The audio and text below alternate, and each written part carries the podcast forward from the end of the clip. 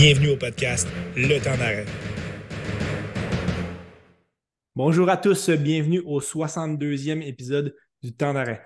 Aujourd'hui, je suis très très heureux et choyé de recevoir Sébastien Verroir, copropriétaire et chroniqueur de l'excellent site Passion MLB. Sébastien, ça va bien? Ça va bien, merci. Merci pour l'invitation. Toi, comment ça va? Ça va très, très bien. Je suis très excité de parler de, de balle avec toi. Tu es quelqu'un qui est, qui est omniprésent sur la sphère, euh, l'ancien Twitter. Là. Maintenant, on, appelle ça le, X. Là. Ça passe un petit peu moins bien, mais bon. Euh, donc, on peut te suivre sur cette plateforme-là. On peut te suivre tes excellentes chroniques sur Passion MLB. Puis, euh, c'est vraiment un moment qui est, qui est très, très important pour la saison de balle. On arrive dans le dernier droit de la saison. Donc, ça va, être, euh, ça va être vraiment intéressant de pouvoir discuter de différents sujets avec toi, justement, sur cette, euh, cette saison qui fut très excitante, qui tire à sa fin. Donc, ça va être le sujet de notre, de notre épisode aujourd'hui. La saison 2023, on va se faire une espèce de, retour ensemble.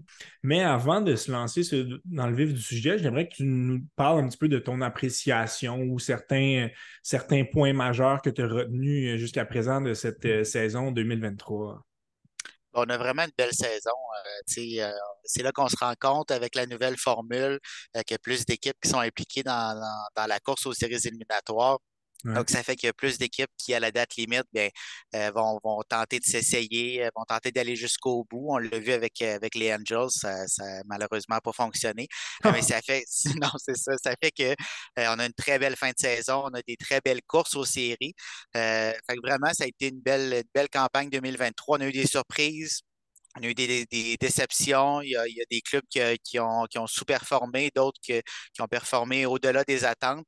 Euh, donc, c'est vraiment le fun de suivre euh, cette saison-là. Puis surtout rendu ici, c'est le vrai baseball qui commence, le dernier mois qui, s'amorce. Euh, là, on va avoir de la grosse balle. Pour ceux qui, suivent un petit peu moins vos activités, personnellement, je regarde beaucoup de baseball, mais c'est pratiquement mission impossible de suivre toutes les équipes à tous les jours en même temps. Donc, euh, votre site Passion MLB est vraiment une référence pour suivre les activités majeures qui se passent euh, dans, la MLB. Alors, euh, je conseille vos excellentes chroniques à tout le monde. C'est vraiment une, belle source pour suivre les, activités dans le baseball majeur.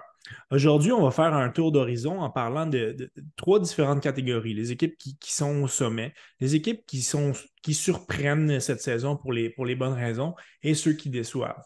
Aujourd'hui, en date du, 30 août, mercredi le 30 août, on va vous donner certaines statistiques. Par contre, au baseball majeur, ça change vite. Donc, une équipe qui était en première place aujourd'hui ne le sera peut-être pas dans quelques jours au moment où certains auditeurs vont écouter euh, cet épisode. Donc, euh, vous, mettrez peut-être à certaines occasions euh, certaines statistiques de côté. On va regarder la chose dans une, globalité.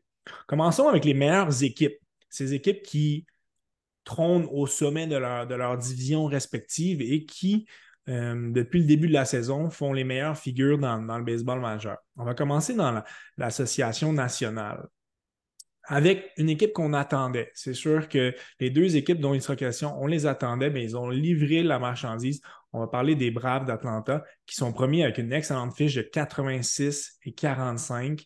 Ils ont 12,5 matchs d'avance dans l'Est, donc c'est quand même un, très bel accomplissement du côté des Braves.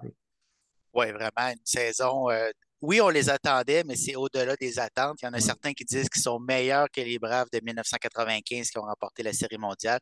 Puis on le sait, là, en tant qu'ancien partisan des Expos, on les voyait aller dans, les années 90. C'était extraordinaire.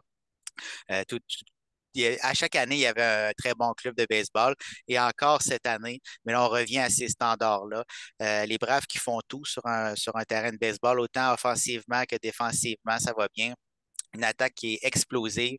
Euh, Ronald Acuna Jr. qui a une euh, saison extraordinaire, incroyable. Matt Olson qui frappe des bombes à un rythme effréné. Euh, donc vraiment, c'est intéressant du côté offensif. Mais sur la butte aussi, on a eu des blessés. Puis pourtant, presque personne s'en est rendu compte. Euh, on a vogué à travers ces blessures-là. Euh, les, lanceurs sont revenus, sont repartis. Max Freed, entre autres, euh, qui, qui, était sur la liste des blessés, là, est de retour. donc vraiment, là, on a su négocier avec ces blessures-là, puis ça ne l'a pas paru. Donc vraiment, on a une équipe complète à tous les niveaux. Et, quand tu as dit tout à l'heure que c'est une équipe qu'on attendait, mais qui ont, ont vraiment surplanté les attentes. De mon côté, on t'a parlé du personnel de lanceur, deux noms qui viennent en tête. Steven Strider, en tête de liste, qui, on l'attendait, on savait que c'est un lanceur de talent, mais cette année, des statistiques extraordinaires avec une fiche de 15-4. Même chose du côté de Bryce Elder avec 11-4. Euh, Donc, des lanceurs qu'on attendait moins. On ne s'attendait pas à ce que ce soit nos as lanceurs pour la saison finissent par faire un travail extraordinaire. Puis il ne faut pas regarder plus loin. On va regarder quand on doit trouver les succès des, des, Braves. Euh, Razel Iglesias aussi, du bon travail malgré certaines, certaines euh, montagnes russes, mais ça arrive, ça arrive très fréquemment du côté des releveurs. Donc, euh, on, semble avoir amélioré une faiblesse qu'on avait dans les dernières années, c'est-à-dire de la profondeur au niveau des lanceurs. Oui, exactement. Puis il faut rendre crédit à Alex qui, qui fait un travail euh, mm. extraordinaire avec les Braves. À chaque saison, il trouve le moyen d'aller chercher des joueurs qui sont exactement le besoin que, les Braves ont. Euh, donc, il faut, il faut lui rendre crédit. Puis tu parlais de Strider, il retire les, frappeurs sur des prises. Là, à, on, à un certain moment, on, voyait des records s'approcher. C'est sûr qu'il ne les atteindra pas, mais, c'est une saison extraordinaire pour, euh, pour ce lanceur. -là.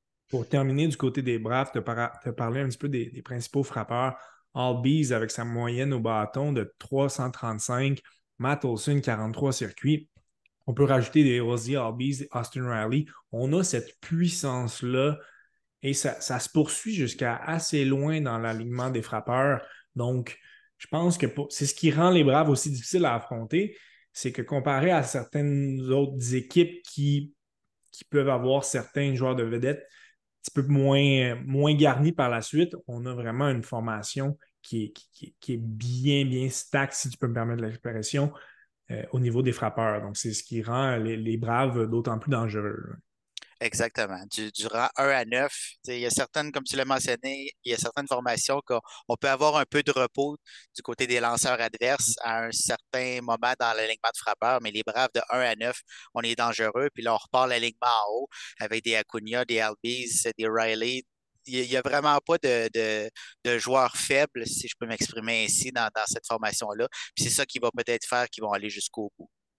On va prendre ce, lien-là, si tu veux, pour faire la transition avec la deuxième équipe, les Dodgers de Los Angeles, qui ont déjà eu un, alignement euh, un petit peu plus euh, euh, profond. On a déjà eu, présenté une formation de neuf frappeurs un petit peu plus garnie que cette année, mais on a des joueurs qui connaissent une saison extraordinaire.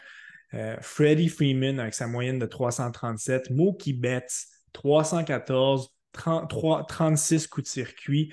On présente une fiche de 82-49. C'est la meilleure fiche, évidemment, dans, l'Ouest, avec un confortable 13,5 matchs d'avance aussi. Parle-nous un petit peu de, la saison des Dodgers jusqu'à présent.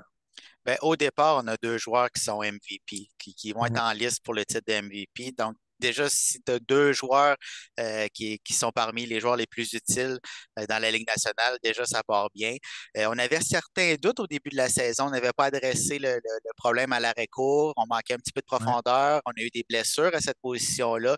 donc, on s'attendait à ce que ça soit un peu plus difficile. Le, début de saison était un petit peu plus lent que prévu, mais au fur et à mesure que, la saison avançait, on voyait les vrais Dodgers qui prenaient leur, place au sein de la division. Euh, puis ils vont être durs à arrêter parce qu'on a de l'expérience. Euh, puis on a un Mookie Betts qui, connaît probablement la meilleure saison de sa carrière, peut-être à part 2018, mais, mais sinon, c'est vraiment extraordinaire les chiffres qu'il peut mettre au tableau. Euh, donc, on n'a pas beaucoup de faiblesses. c'est sûr que peut-être on a moins de profondeur que les Braves, euh, mais on, peut compenser par, euh, par d'autres moyens. Est-ce que pour toi, le personnel de lanceur, bien que Clayton Kershaw avec 12-4, Julio Urias 11-7 démontre de belles choses cette année, est-ce que c'est un point un petit peu plus d'interrogation par rapport à, la saison où ils ont gagné le, championnat? Euh, on sait qu'on ne mise pas sur un Walker Bueller qui est, un as lanceur, qui est blessé. est-ce que pour toi, c'est peut-être le point faible de l'équipe ou c'est moins souci? Oui, oui, c'est sûr que c'est de ce côté-là qu'il faut regarder. Walker Bueller qui pourrait effectuer un retour au jeu vers la fin de la saison, mais dans quel état est-ce qu'il va revenir, on ne le sait pas. Euh, va revenir comme partant, on ne parle pas de, présence en relève, on parle de, présence comme partant, mais on ne le sait pas avec toute cette inaction-là depuis plusieurs mois, ça risque d'être difficile. Euh, fait que oui, on a un petit manque de profondeur. Puis si on fait la comparaison avec les Braves qu'on vient de parler, mais là, euh, c'est une toute autre chose. Les Braves ont vraiment l'avantage à ce niveau-là si on a une série de championnats entre les deux, euh, les deux formations, on sait à quel point euh, les, lanceurs sont importants en séries éliminatoires, mais il faut donner l'avantage aux Braves. Et bien que, le releveur Ravin Phillips a fait du bon travail, ce n'est pas le closer qu'on veut, veut nécessairement avoir pour se rendre loin en série. Il pourrait nous surprendre, euh, connu des bons moments, mais ça semble un petit peu mince de ce côté-là. Passons à l'américaine où on, retrouve deux équipes qui je ne sais pas si tu es d'accord avec moi. Oui, on les attendait, mais on pourrait pratiquement les, classer dans, les équipes surprises aussi. Ça donne, ce sont les équipes qui sont, au sommet. On parle ici des Orioles de Baltimore et des Mariners de Seattle. Commençons avec les Orioles qui sont pour moi la plus belle, peut-être la plus belle histoire des majeurs cette année. On a une fiche de 83-49, premier dans la, la, division S qui était qui était probablement la plus corsée de, cette ligue-là. On a quand même une mince avance de 3,5 matchs, mais c'est une jeune équipe qui est fort excitante à regarder.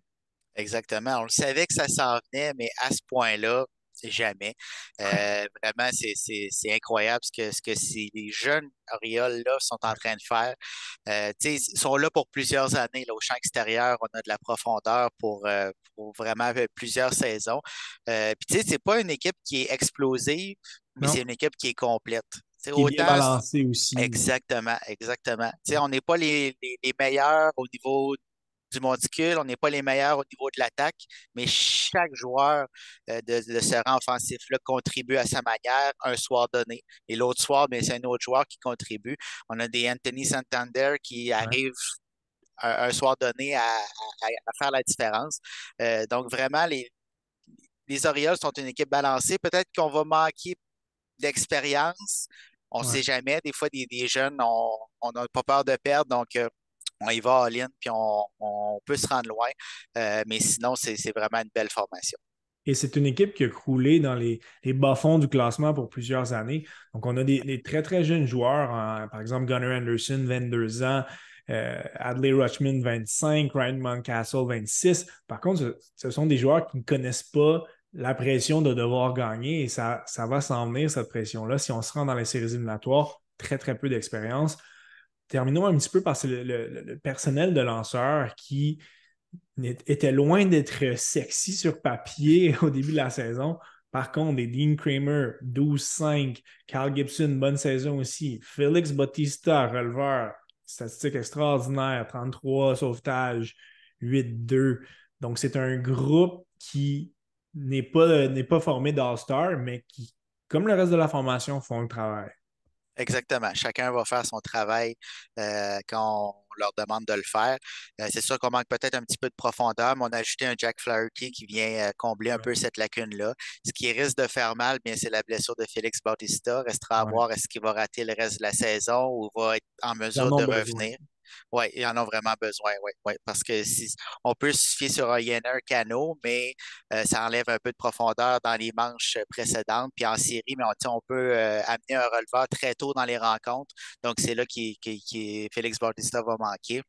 Mais sinon, c'est vraiment un corps qui est, complet de lanceurs, puis qui chacun fait son travail, donc ça peut nous amener loin. Mais si on a des blessures, bien là, c'est là que certains peuvent être exposés. Passons du côté des Mariners de Seattle qui, si on s'était parlé la semaine passée, n'auraient probablement pas été dans une des équipes qui, sont au sommet. Leur situation est un petit peu plus corsée due à la parité dans cette division-là. Euh, certaines équipes sont déjà en dehors du portrait des séries. On ne parlera pas des, des Oakland, mais on a les Astros de Houston, les Rangers du Texas et les Mariners de Seattle. C'est extrêmement serré. On a présentement une égalité au sommet les Mariners et les Rangers avec leur fiche de 75-57.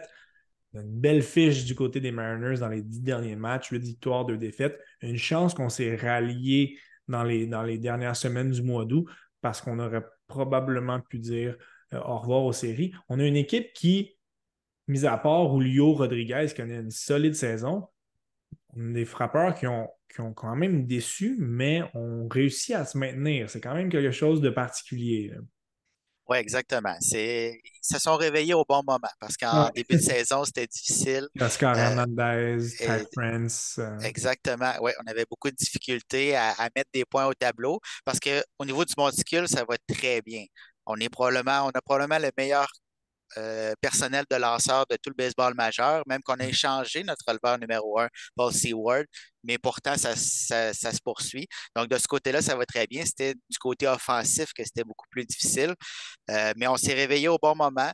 Euh, les, entre autres, Théoscar, comme tu l'as mentionné, qui, s'est réveillé. Puis là, on met des points au tableau à, un rythme d'enfer. Donc, à un certain moment, on était à presque 10 matchs de la tête de la division. Tranquillement, on a repris euh, cet écart-là. Là, on est rendu en tête. Puis, tu sais, quand on finit au baseball sur une bonne note, restera à voir qu'est-ce qui va arriver au mois de septembre pour les Mariners.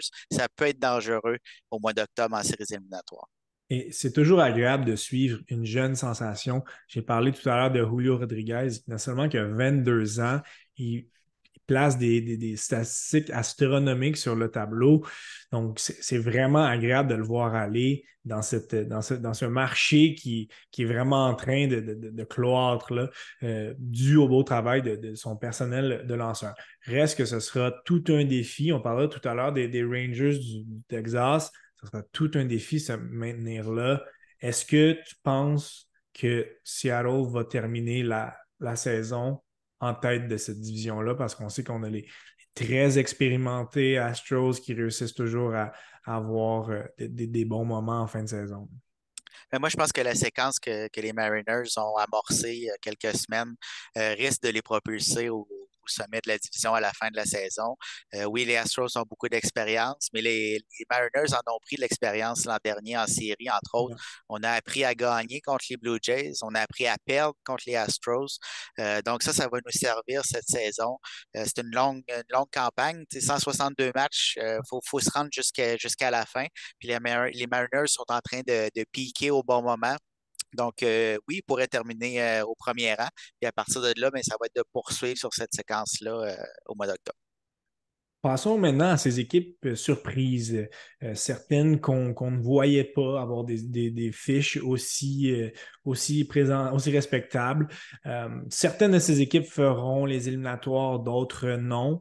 Toutefois, leur saison est vraiment un point positif pour, pour leurs partisans. Commençons dans la nationale avec les, les Reds de Cincinnati on savait qu'on avait un, personnel de lanceurs qui était jeune et fort prometteur. Et on a quand même, malgré certaines difficultés, fait du bon travail. Je, pense tout de suite à Andrew Abbott avec, 24 ans, une belle fiche de 8-4. De mon côté, c'est plus du côté de l'autre côté de, de, la balle, si on veut, du côté des, frappeurs où on est venu euh, surprendre. Euh, on commence avec le jeune Eli de la Cruz, 21 ans, qui est très, très explosif, mais les succès viennent d'ailleurs aussi au bâton, donc ça, rend l'équipe vraiment intéressante. Oui, du côté de, l'avant-champ, là, on est, euh, on est comme tu disais tantôt. C'est, vraiment là, on, a des jeunes joueurs qui sont capables de faire le travail dès maintenant. Euh, donc, c'est vraiment impressionnant. Euh, puis, on allait nulle part au début de la saison. Vraiment, là, les Reds s'en allaient où est-ce qu'on les attendait pour, pour le moment, soit dans, les bas-fonds de la section. Mais à partir du moment où est-ce que Eli de la Cruz a mis le pied à Cincinnati, c'est là que la, saison a changé complètement de côté. Puis on s'est mis à bâtir là-dessus. Euh, on, s'est instauré un peu une culture de, gagnant. C'est sûr qu'il est encore tôt pour le dire, euh, mais avec tous ces jeunes-là, surtout à l'avant-champ, on, le sait qu'on en a encore pour, pour plusieurs saisons. Puis même si on ne fait pas les séries éliminatoires cette saison, mais toute l'expérience qu'ils vont avoir pris, euh, ça va leur servir dans le futur, puis on va les revoir très bientôt. C'est formidable quand même de voir ces joueurs qui arrivent dans une équipe qui dynamise la formation au complet. J'ai parlé de Rodriguez tout à, l'heure. Il euh, ne faut pas aller voir plus loin pour, penser à, à Cunha Jr. Maintenant, de la Cruz qui arrive à 21 ans et une joie qui est contagieuse. Il est très agressif sur les sentiers. Et comme tu l'as mentionné, ça s'est fait ressentir sur, tout le monde. Une belle formation qui est jeune. Et Steer, Friedel, India. Donc, peut-être que les Reds qui sont à, En fait, les Reds à 68-66, à 7 matchs de la tête dans la centrale, feront probablement pas les éliminatoires, mais c'est tout un pas dans la bonne direction. Et c'est une équipe qui va vraiment être à surveiller pour les prochaines années parce qu'on s'en va dans le bon chemin. C'est très, très positif de, ce côté-là. La deuxième surprise dans la nationale, je pense que tu vas être d'accord avec moi lorsque je vais avancer que c'est une équipe qu'on attendait, les Cubs de Chicago. On savait qu'ils allaient avoir une bonne formation quand même pour être à huit matchs au-dessus de 500 avec leur fiche de 70-62 à quatre matchs de la tête dans la centrale. Donc, ils pourraient rattraper les Brewers de Milwaukee et se filer en tête. Les Cubs qui sont menés par certaines euh, figures de proue. Justin Steele et sa, fiche extraordinaire de, 15-3. Parle-nous un petit peu de, ces joueurs, dont Steele, qu'on connaissait moins, qui sont vraiment en train de mener cette équipe-là vers quelque chose d'intéressant. Oui, on le sait, les, les Cubs sont, souvent dans le portrait des séries euh, depuis plusieurs années, depuis leur série mondiale. Euh, mais là, on s'attendait peut-être un peu plus à une saison de transition. On s'attendait à échanger Cody Bellinger, Marcus Stroman.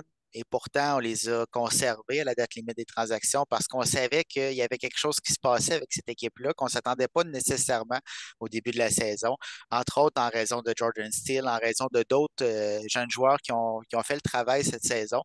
Euh, donc, c'est une saison un peu, euh, un peu bizarre si, je peux dire, pour les Cubs, parce que ce n'était pas ça le plan. Le plan a changé en cours de saison.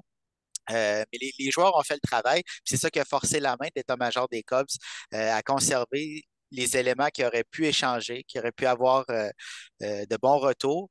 mais on les, a, on les a conservés parce qu'on sait qu'on est dans la course aux séries et qu'on a une vraie chance d'y participer. Puis une fois qu'on est entré, on l'a vu avec les Phillies de Philadelphie l'année passée, tout peut arriver à partir de ce moment-là. Donc, on, on, peut y croire du côté des Cubs. Passons du côté de, l'américaine. On en a parlé déjà un petit peu. Les Rangers du Texas, on a une très belle fiche avec les 75-57. On est égalité en tête dans l'Ouest. On ne les attendait pas chauffer, ces équipes-là. On attendait plus probablement les Angels, on a parlé tout à l'heure. Ça n'a pas réussi à, prendre de ce côté-là, encore une fois. Les Rangers, on savait qu'ils avaient une jeune équipe dynamique, mais de, se rendre jusqu'à ce niveau-là, c'est franchement extraordinaire. Euh, on, a vraiment concrétisé la chose en faisant l'acquisition d'un Max Scherzer. On a démontré, le, directeur général a démontré ses intentions à ses joueurs. Donc, ça amène vraiment une dose de confiance. Et l'arrivée de Scherzer était vraiment à point à cause de la blessure de Nathan et Ovaldi qui a démontré des très, très belles choses avec sa fiche de 11-3 cette année. Puis il ne faut pas oublier qu'il nous manque Jacob de Grum dans cette, dans cette équipe-là. Donc, on aurait pu faire, euh, on, aurait pu être en tête de la division avec une très bonne avance si on ajoute un, Jacob de Grum dans la rotation partante qui fait des, miracles sur la butte. Euh, mais le travail qui a été fait par cette équipe-là, c'est extraordinaire parce qu'on on les, on, savait que ça s'en venait. On avait fait des signatures, des mouvements de personnel qui, nous faisaient penser qu'on se dirigeait à cet endroit-là, mais pas cette année, peut-être l'an prochain, dans deux ans. On préparait l'avenir, mais si tôt dans, le plan, mais c'est vraiment surprenant. cette attaque-là est, tout simplement euh, surprenante parce que oui, on a des, de très bons joueurs, on a des joueurs qu'on a payés très cher pour qu'ils frappent la balle solidement. Ils font le travail, mais on en a d'autres aussi. Seager aussi, en Oui, exactement. Mais on en a d'autres autour qui, les protègent dans l'alignement, qui font que ces frappeurs-là euh, peuvent, euh, peuvent frapper avec puissance puis peuvent avoir les chiffres qu'ils ont mis au tableau cette saison. Euh, c'est sûr qu'offensivement, tout va bien. Euh, au monticule, on risque d'avoir un peu plus de difficultés, surtout en relève. On a saboté beaucoup de matchs euh, cette saison. On est allé chercher un Haroldis Chapman qui, qui a fait le travail au départ. C'est un peu plus difficile. Euh, donc, restera à voir qu'est-ce qui, qui va se passer pour la suite. Justement, on a cette belle attaque qui est balancée. Selon toi, qui est le leader de cette formation? Est-ce qu'il y en a un? Est-ce que quelqu'un? On sait qu'en série, on a besoin évidemment de l'apport de tout le monde, les équipes qui vont gagner un championnat vont très souvent avoir un joueur qui va vraiment prendre les devants, mener cette équipe-là. Est-ce que tu penses que les Rangers ont ce joueur-là dans, leur alignement? Ben, j'irais plus avec un duo, peut-être, Seager et Simeon, qui, euh, qui, autant défensivement qu'au bâton, forment un duo. Au milieu de l'avant-champ, euh, au cœur de la, formation offensive. Euh, si, un a une mauvaise soirée, bien souvent l'autre va compenser. Euh, donc, je ne pense pas que ce soit un joueur particulier qui va les amener où est-ce qu'ils veulent aller, mais plutôt ce duo-là qui, on, les a payés pour le faire, puis ils font le travail jusqu'à maintenant, puis devront le faire par la suite. La deuxième équipe surprise dans l'américaine sont les Red Sox de Boston. Non, ils ne seront pas des éliminatoires avec leur fiche de 69-64. On est à 14,5 euh, matchs de la tête dans l'Est, mais on ne s'attendait pas, surtout en raison de leur, division corsée, à ce qu'ils aient une fiche positive. Et juste à cela, c'est un signe que leur saison est satisfaisante dans une ère de changement clairement à Boston. Exactement, exactement. On s'attendait à ce que l'offensive fasse le travail. C'est ce qui est arrivé. On a une des meilleures offensives de la Ligue. Euh, mais on s'attendait à ce que les lanceurs, ça soit beaucoup plus difficile que ça l'a été cette saison. La surprise est là autant dans, la rotation partante que euh, chez les releveurs. On a fait le travail. C'est ce qui les a maintenus dans la course jusqu'à maintenant. Euh, ça risque d'être difficile pour, euh, pour la suite des choses, mais c'est quand même une surprise. On les attendait dans les bas-fonds de la section. derrière les Yankees, là, on est devant par, par plus de six matchs. donc, donc c'est de cette façon-là qu'on peut considérer les Red Sox comme, comme une surprise. Passons maintenant à ces équipes, ces équipes déception. Et je sais pas pourquoi j'avais hâte de parler avec toi de ces équipes-là. C'est tellement des, équipes qui ont fait beaucoup parler d'eux. Euh, pour les mauvaises raisons, évidemment, s'ils sont dans, les déceptions. Euh, c'est sûr que les équipes qui sont en, tête, c'est agréable de, décortiquer, mais quand on se penche sur certaines équipes, ça a pratiquement été un, travail de, démolition euh, dans, certains, dans certains cas. Commençons avec les champions de cette, euh, de cette catégorie de déception-là, les Mets de New York, et leur fiche de 60-73. Si on se fie juste sur leur fiche, OK, cinquième dans l'Est, on a vu pire comme fiche, mais on les attendait peut-être pas au sommet dans l'Est parce qu'on avait les Braves, mais clairement pour se battre pour une place en série. Mais lorsqu'on regardait leur masse salariale de plus de 340 millions, voir une débandade pareille, c'est c'est à s'en tirer les cheveux pour les partisans des Mets, clairement.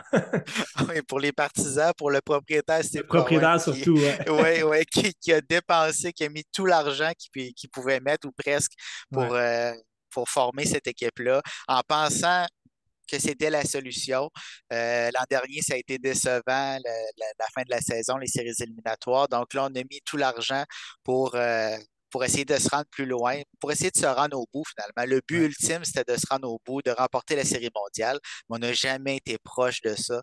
Euh, donc, c'est vraiment décevant avec toutes ces vedettes-là qui sont payées un prix astronomique de ne pas être capable euh, de, au moins amener cette équipe-là en séries éliminatoires. C'est sûr qu'il n'y avait pas une division qui était facile, euh, mais là, de se retrouver au dernier rang derrière les Nationals de Washington qui sont en pleine reconstruction, euh, c'est, c'est, absurde. Oui, c'est honteux, c'est exactement. Pour faire un, comparatif, j'ai mentionné qu'ils avaient une masse de, plus de 340 millions. Les Orioles, qui sont premiers de leur section, avaient une masse qui, qui était autour de 70 millions. Là. Donc, la, différence est astronomique. Et ce qui est à mentionner du côté des Mets, c'est qu'on a, littéralement tiré la plug sur plusieurs de ces, de ces joueurs qu'on payait cher. Les, Justin Verlander, on a parlé de Max Scherzer qui est rendu au Texas, David Robertson, entre autres, plusieurs autres. Et une statistique qui me fascine, c'est que les Mets payent encore à ce jour 156 millions en salaire retenu sur des joueurs euh, qui sont échangés, donc qui retenaient une partie du salaire, ou des joueurs qui ont libéré. Donc, ce sont des chiffres qui sont faramineux pour une équipe qui est, qui dans les bas-fonds de, de, la MLB au complet. Ah, c'est tout simplement incroyable. On paye plus pour des joueurs qui ne sont plus dans l'uniforme des, des, Mets que pour les joueurs qui sont présentement euh, chez les Mets. Donc, c'est complètement absurde. Puis oui, on a tiré la plug pour cette année, mais on a tiré la plug pour les prochaines saisons aussi parce que des Verlander, des Scherzer allaient revenir dans les prochaines saisons et pourtant on les a échangés. Donc, les Mets ne seront pas de retour avant 2025 et probablement 2026. Euh, donc, c'est très, très décevant à New York je me fie sur toi, Sébastien, qui est plus une encyclopédie que, moi de ce côté-là, du côté du baseball. Ça fait longtemps, de mon côté, je ne me souviens pas avoir vu une équipe dépenser autant et avoir une aussi grosse déconfiture que, les Mets cette année. Non, exactement. Tu sais, souvent, il y a des équipes qui vont dépenser. On pense aux Yankees, on pense aux Dodgers, qui ne se rendront pas nécessairement jusqu'au bout. Mais souvent, on va perdre en série de championnat ou on va perdre au premier tour des séries. Mais jamais ça va être une déconfiture comme, comme celle des Mets. Et la prochaine équipe, bien que, la, situation soit complètement différente, euh, la problématique est, tout autant. On parle ici des Padres de San Diego qui ont une fiche quand même similaire. On parle de 62 victoires, 71 défaites. On est quatrième dans l'Est. On est à 21 matchs de la tête alors qu'on les voyait se battre avec les Dodgers. Plusieurs les mettaient devant les Dodgers en tête de l'Ouest. On a quand même une masse salariale de 250 millions, mais c'est quand on regarde leur alignement qui est rempli de vedettes. Les Bogarts, Soto, Tatis, Machado, Darvish, Hater qui ont tous déçu. On a un personnel de lanceur avec des Musgrove qui est 10-3, Waka 10-2, Snell 11-9. Les lanceurs ont fait le travail, mais c'est ces joueurs vedettes-là qui ne l'ont pas fait. Qu'est-ce qui explique, selon toi, qu'autant de joueurs de talent peuvent, se retrouver dans une équipe et que ça, marche autant pas? J'ai de la misère à, saisir le cas des Perez. Ben, je suis désolé, j'ai pas beaucoup plus d'explications que, que, toi. Je, je, comprends pas non plus comment les Padres. Je suis peut-être coupable, je les avais mis au début de la saison devant les Dodgers en tête de la division. Euh, j'étais sûr que, que, que cette équipe-là, euh, avec cette profondeur-là, ces joueurs vedettes, exactement. On est allé chercher Juan Soto l'an dernier. Ça n'a pas fonctionné, mais on a fait un bon bout de chemin. Euh, puis on, a, on avait déjà de très bons joueurs, une rotation partante qui était complète. On, on a une relève qui fait le travail. Donc, euh, cette équipe-là est vraiment une énigme parce que si le gérant Bob Melvin n'est pas capable de faire le travail avec ces joueurs-là. Je ne sais pas qui va être en mesure de le faire, puis ça risque euh, de, provoquer des changements durant la saison morte. Puis on pense tout de suite à Juan Soto. J'ai l'impression qu'il est déjà parti de San Diego. Ah, aussi, aussitôt arrivé, aussitôt reparti. Ouais. Qui, a fait complètement sauter la banque mmh. euh, il y a quelque temps. Est-ce qu'il faut regarder du côté du gérant selon toi? Euh, je ne pourrais, pas, je pourrais pas dire que j'ai regardé assez de matchs des Padres pour, pour le cibler pour les insuccès, mais est-ce que parfois il peut être une cause des insuccès? Est-ce que les joueurs n'achètent pas nécessairement sa philosophie? Euh, je pense qu'on va définitivement regarder là quand ça va être le temps de faire un changement, mais est-ce qu'il est vraiment blâmé ou c'est vraiment ces joueurs-là qui sous-performent grandement? Je pense que c'est un, mélange de tout ça. C'est sûr que c'est peut-être plus une plus vieille mentalité de, coaching, de, gérance, euh, mais je ne pense pas que ce soit nécessairement le, problème ultime de, cette équipe-là. Il y a des joueurs qu'il faut qu'ils se regardent dans le vestiaire, dans le miroir à l'intérieur de ce vestiaire-là, il y en a plusieurs qui, qui doivent euh, faire une introspection puis regarder qu'est-ce qui ne fonctionne pas parce qu'on a des frappeurs qui sont supposés euh, frapper à la hauteur de leur talent, mais qui ne le font pas. Donc, euh, à un certain niveau, c'est sûr que le gérant a une part de responsabilité, mais chacun de, ces joueurs-là doit également faire le travail. Donc, du côté des Mets, on sait, c'est un l'affaire est classée, mais ça va vraiment être intéressant de suivre les Padres dans la, la prochaine entre-saison. Passons maintenant, terminons avec les déceptions du côté de, l'américaine. Et euh, les, deux équipes dont il sera question, les Yankees de New York et les Blue Jays de, Toronto, en ce moment, on arbore les couleurs de ces deux équipes-là. Euh, malheureusement, tu portes euh, la, casquette des Yankees, je porte le, chandail des Blue Jays. malheureusement, on ne peut pas se tarier de dire que nos équipes connaissent une saison à la, hauteur des attentes. Commençons avec les Yankees qui. Euh, on a parlé de déconfiture du côté des Mets. Ben, leurs voisins des, dans, le Bronx, la situation n'est pas pareille, mais la déconfiture est tout autant. Là. 60, une fiche de 64, 68, on ne joue même pas pour 500. On est cinquième dans l'Est. On a une masse salariale de près de 280 millions. Et du côté des Yankees, j'ai l'impression que tout ce qui aurait pu mal aller dans une saison a mal été. oui, c'est sûr que au début de la saison, on, pouvait s'attendre à ce que, les Yankees euh, maintiennent le rythme, euh, se, se, maintenaient dans la course. C'est sûr que les Rays de Tampa Bay avaient pris à ce moment-là une, très confortable avance, mais on, était dans le portrait. Euh, Aaron Judge était là à ce moment-là, mais à partir du moment où est-ce que le juge s'est blessé, ça a été un moment névralgique dans la saison et personne n'a été en mesure de prendre le lead dans cette équipe-là. Ils sont tombés complètement à plat. Plus personne frappait. Parce que si on regarde les statistiques au niveau du monticule, autant dans la rotation qu'en relève, c'est eux qui ont maintenu cette équipe-là à flot jusqu'à euh, il y a quelques semaines où est-ce que tout s'est effondré. Euh, donc, c'est vraiment l'attaque qui a pas pris les choses en main. Puis également au niveau de l'état-major, on n'a fait aucun ajout significatif à la date limite des transactions et on dirait que ça a donné euh, ça a versé une douche d'eau froide sur, les joueurs. Ils ne se sont pas sentis appuyés. Euh, puis après ça, bien, c'était terminé. J'ai l'impression que le gérant Aaron Boone en a souvent eu euh, un petit peu plus que ce qu'il pouvait gérer. Évidemment, il a dû, euh, il a dû composer avec la, blessure d'Aaron Judge, qui a quand même des statistiques extraordinaires. On parle de 29 circuits en 78 parties. Gary Cole, saison encore une fois étincelante, 11 victoires, 4 défaites.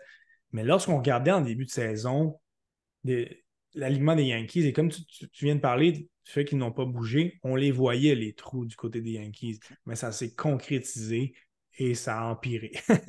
oui, oui, c'est en plein ça. On avait un trou béant au champ gauche, on ne l'a jamais adressé. Et là, quand Aaron Judge s'est blessé, ben on avait un trou au champ droit, on avait un trou au champ gauche. Donc là, on manquait cruellement de profondeur. Euh, ça a eu des répercussions sur, les performances de l'équipe. Et comme je l'ai mentionné, Garrett Cole a maintenu cette équipe-là avec les autres partants euh, à, à un niveau plus, euh, plus faible pour les autres, euh, mais ils ont fait le travail. C'est vraiment cette attaque-là qui n'a euh, qui, pas été en mesure de frapper. Puis si on regarde la ligne back qu'ils vont présenter au mois de septembre avec les nouveaux joueurs qui ont rappelé, Jason Dominguez, Austin Wells, c'est très loin de la ligne back qu'on avait au, début de la saison. On va terminer avec les Blue Jays de Toronto qui ils, sont, ils se maintiennent en ce moment dans une place pour la course aux éliminatoires. On est à 3,5 matchs d'une place dans les wildcards. Euh, avec leur fiche de 72-61 qui les passe troisième dans l'Est, on est quand même à 11,5 matchs de la tête dans cette division-là. Mais reste que c'est une saison très décevante. Alors, à chaque moment qu'on pensait que les Blue Jays, ils étaient partis, on a on a, suivi avec des performances qui étaient décevantes, avec des, séries de défaites contre des équipes que on, a perdu des séries qu'on n'aurait pas dû perdre. On a perdu Beau Béchette quand même pour, euh, euh, quelques semaines, lui qui a vraiment été le, frappeur le plus constant de l'équipe avec 314. Jordan Romano, même chose, s'est blessé, a été solide en relève. C'est un petit peu tout le reste qui, a, qui, a moins bien fonctionné. On pense entre autres à Alec Manoa qui a été horrible du début à la fin.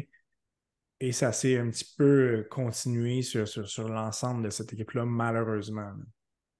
Oui, c'est complètement l'inverse de ce qu'on s'attendait. On s'attendait à ce que l'attaque, ait aucun problème, qu'on allait produire des points, on allait en, faire, mais que du point de vue du monticule, ça allait être plus difficile. Mais là, c'est totalement l'inverse.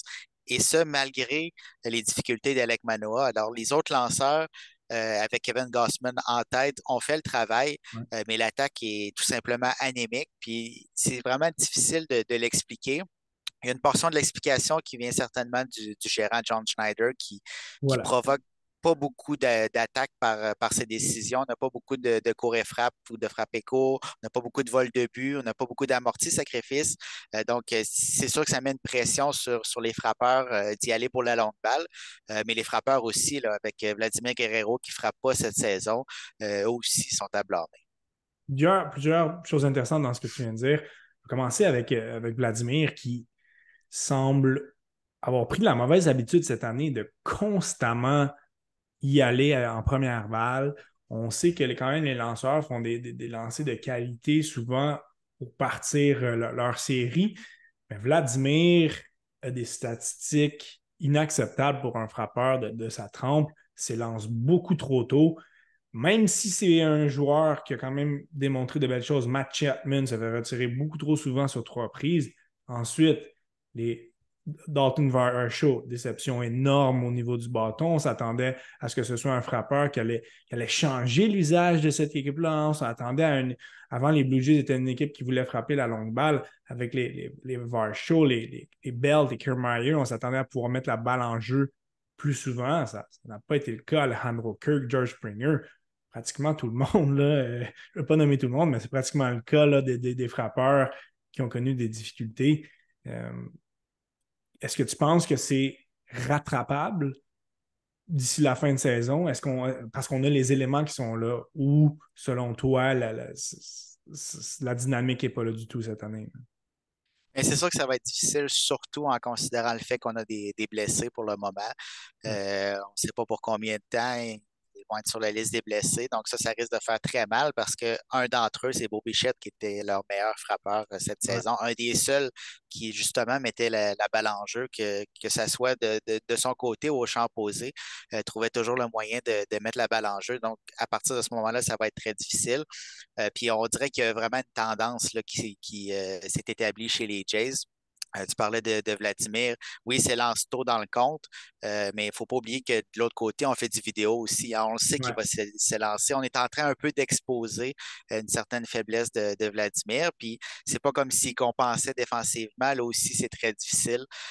donc, on dirait qu'il y, a un peu quelque chose qui, tourne autour des Blue Jays qui est, qui, est négatif en ce moment. Donc, ça va être dur de renverser la vapeur avec les éléments qu'on a en place. Et j'ai l'impression que le personnel d'entraîneurs, John Schneider en tête, et tu, l'as mentionné, n'ont pas fait les ajustements lorsque c'était le temps. Euh, j'entendais Mark, Griffin parler aujourd'hui de, l'exemple du match d'hier et je, trouve que c'était frappant. Alejandro Kirk, malgré toutes ses difficultés, met la balle en jeu. On a besoin d'un coureur suppléant. Kirk n'est loin d'être le plus rapide sur les buts, mais c'est un changement qu'on ne fait pas. Et je trouve que cet exemple-là, amené par Griffin, reflétait tout ce qui s'est passé cette année. On n'a pas fait les changements je ne vais pas juste mettre John Schneider devant l'autobus. Il y en a d'autres, c'est l'équipe d'entraîneurs au complet, mais c'est lui qui est en tête, c'est lui qui est supposé euh, l'idée cette formation-là. Et c'est plate à dire, mais avec une formation comme ça, si les Blue Jays ne font pas les séries, ben c'est au revoir pour M. Schneider. Et, on doit s'attendre à beaucoup mieux parce qu'il faut profiter de, de ces quelques années qui sont très importantes. Les, les, Blue Jays sont dans leur, fenêtre en ce moment. Avec une saison où on manque les séries, l'année passée, on s'est fait sortir très tôt contre les Mariners, tu l'avais mentionné. Ce n'est pas suffisant du tout. Non, puis c'est un peu inexplicable. Le, cas précis de, de, cette décision pour euh, remplacer Alejandro Kirk euh, comme, coureur suppléant, l'explication, c'était qu'après ça, il n'y aurait plus rien sur le banc, qu'il allait vider son banc. OK, mais on dirait qu'il n'y a pas de sentiment d'urgence. C'est justement, on va jusqu'au bout, on vide notre banc, on fait toutes les, choses qu'il faut faire pour remporter les matchs et pour s'approcher d'une place en séries éliminatoires, mais on dirait qu'il n'y a pas de sentiment d'urgence, autant chez euh, le gérant John Schneider que chez les joueurs. On les voit encore être euh, assez relax. Je ne dis pas qu'il ne faut pas être relax en tant que, joueur de baseball, mais on ne sent pas ce, sentiment qu'on veut en donner plus dans cette fin de saison, de, sacrifier pour l'équipe. On ne le voit pas présentement, puis il va falloir le voir, sinon ben, c'est terminé, autant pour les Jays que pour euh, Schneider. Et, quand on pense à, ces meilleurs gérants euh, dans le baseball, ils ont ce killer instinct-là de prendre ces décisions clés à ces bons moments-là. Schneider, malheureusement, jusqu'à présent, ne nous a pas montré ça et bien, bien au contraire. Donc, on va souhaiter que les Jays puissent euh, se reprendre parce qu'on a quand même un mois à faire. La saison se termine euh, le 1er octobre. Donc, il reste, oui, dans une saison de 160 matchs, euh, il reste quand même plusieurs, il mais ça va très, très vite un mois au baseball, surtout quand on est, dans une situation où on se bat pour les séries. Je te prends un petit peu à, chaud, Sébastien. je, te demandais pour terminer l'épisode si tu avais à me dire une formation dans l'américaine, dans la nationale ceux que tu penses qui vont représenter leur division respective pour se rendre euh, en série mondiale? Euh, ben, du côté de l'américaine, euh, avec la séquence qu'ils qui, ont mis en place dernièrement, avec l'expérience qu'ils ont pris l'an dernier, je vais y aller avec les Mariners. J'y serais allé peut-être avec les Orioles, mais je pense qu'il va nous manquer un petit quelque chose à la toute fin. Puis c'est sûr que les Astros sont toujours dans le portrait en raison de leur expérience, mais là, on arrive à un certain point où est-ce que ça va être plus difficile. Donc, euh, je vais favoriser les Mariners.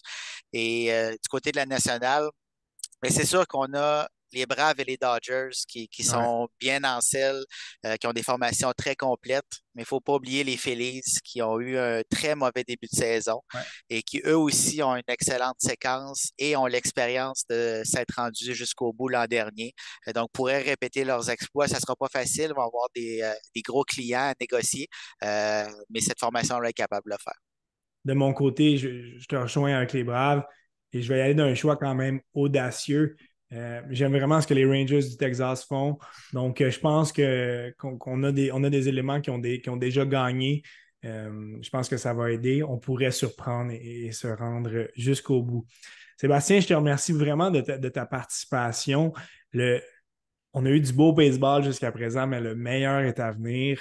Le baseball de septembre, c'est pratiquement du, du, baseball de séries éliminatoires. Dans les derniers matchs, dans la dernière semaine, c'est des, do or die pratiquement à chaque jour. C'est extraordinaire. Et cette nouvelle formule des séries, je ne sais pas pour toi, je la trouve plus excitante que dans les dernières années. Évidemment, on a plus d'équipes qui font les éliminatoires. Ça rajoute vraiment, selon moi, à l'engouement. Donc, euh, on va, je pense qu'on va avoir une belle fin de saison, surtout. On va avoir des belles équipes, des belles éliminatoires avec des équipes qu'on n'a pas vu dans les dernières années. C'est rafraîchissant. On ne verra pas les Cars de Saint-Louis en série. On ne verra pas les Yankees, on ne verra pas les Red Sox. Donc, c'est rafraîchissant d'avoir ces équipes-là. Et c'est vraiment du, très beau baseball de série. Parce qu'il y a beaucoup de personnes, beaucoup de, gens que je connais qui ont de la misère à regarder un match complet en, saison régulière, mais quand en série, c'est du bonbon. Oui, exactement. C'est comme si jusqu'à dans quelques semaines, c'est comme si on, va avoir presque deux mois de, séries éliminatoires parce que les matchs vont avoir une importance capitale pour, euh, pour certaines équipes. Puis tu mentionnais, ben, c'est vraiment un vent de fraîcheur qu'on a. Puis une des raisons, bien, c'est ça, c'est qu'on a plus d'équipes. Euh, puis il y a des équipes qui, au milieu de la saison, dans, l'ancienne formule, n'auraient jamais pensé aller jusqu'au bout. Euh, mais là, ils, ont mis les, éléments en place pour pouvoir y aller. Puis jusqu'à la fin, ils vont pouvoir se battre. Donc, ça va donner de l'excellent baseball. J'invite les gens à suivre vos activités sur Passion MLB. Toujours des chroniques pertinentes et intéressantes pour ce dernier droit de la saison dans la MLB. Et euh, je te remercie encore vraiment, euh, Sébastien, pour cette belle participation au temps d'arrêt. Ce fut vraiment un plaisir pour moi et pour les auditeurs de pouvoir bénéficier de, tes connaissances en baseball. Et euh, on, remettra ça à une prochaine fois. Merci beaucoup, Sébastien.